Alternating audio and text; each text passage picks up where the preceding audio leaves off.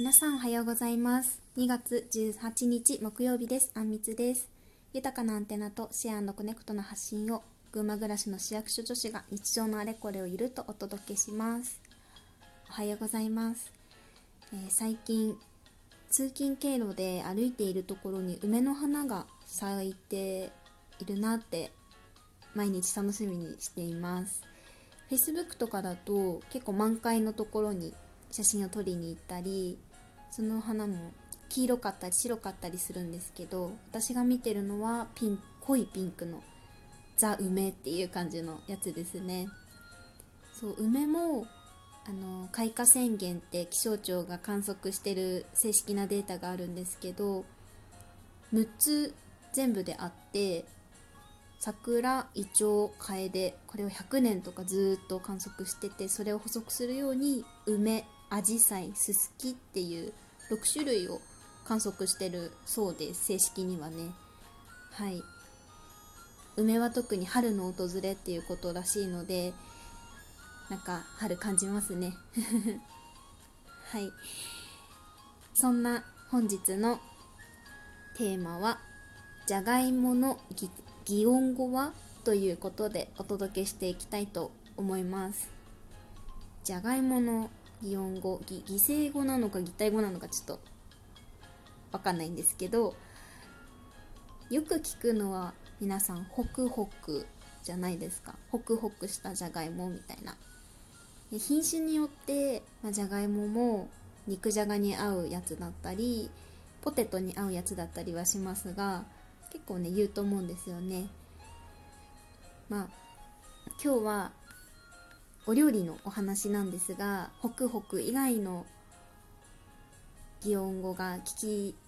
きがぴったりな料理を2種類最近作って美味しかったのでご紹介したいと思います。まず先1個目がカリカリですね。これは料理家のしおりさんっていう方が YouTube で上げてたじゃがいものカリカリってもうそのまんまのお料理なんですが、じゃがいもを千切りして味付けして小麦粉をまぶしたものをこうフライパンで押し付けて焼くっていう、ざっくり言うとこんな感じのレシピなんですよね。すごく美味しくて、本当にカリカリですね。フライドポテトをすごい押し付けてというか細くしてまとめた感じのやつでして、すごい美味しかったです。しおりさんのモーニングルーティンみたいな動画に上がってたような気がするので、概要欄に後で貼っとこうと思います。朝ごはんにもすぐ結構手軽に作れるので最近よく作ってます。はい。で2つ目の擬音語がシャキシャキ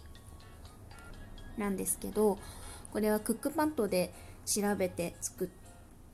りました。じゃがいもがちょっと余っててどうしようかなって思った時に見たやつでして、じゃがいものナムルなんですよね。これもや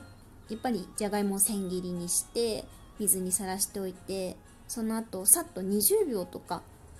少し茹でるだけでシャキシャキに仕上がりました。私昔お母さんが作ってくれたお弁当の定番でじゃがいものきんぴらっていう、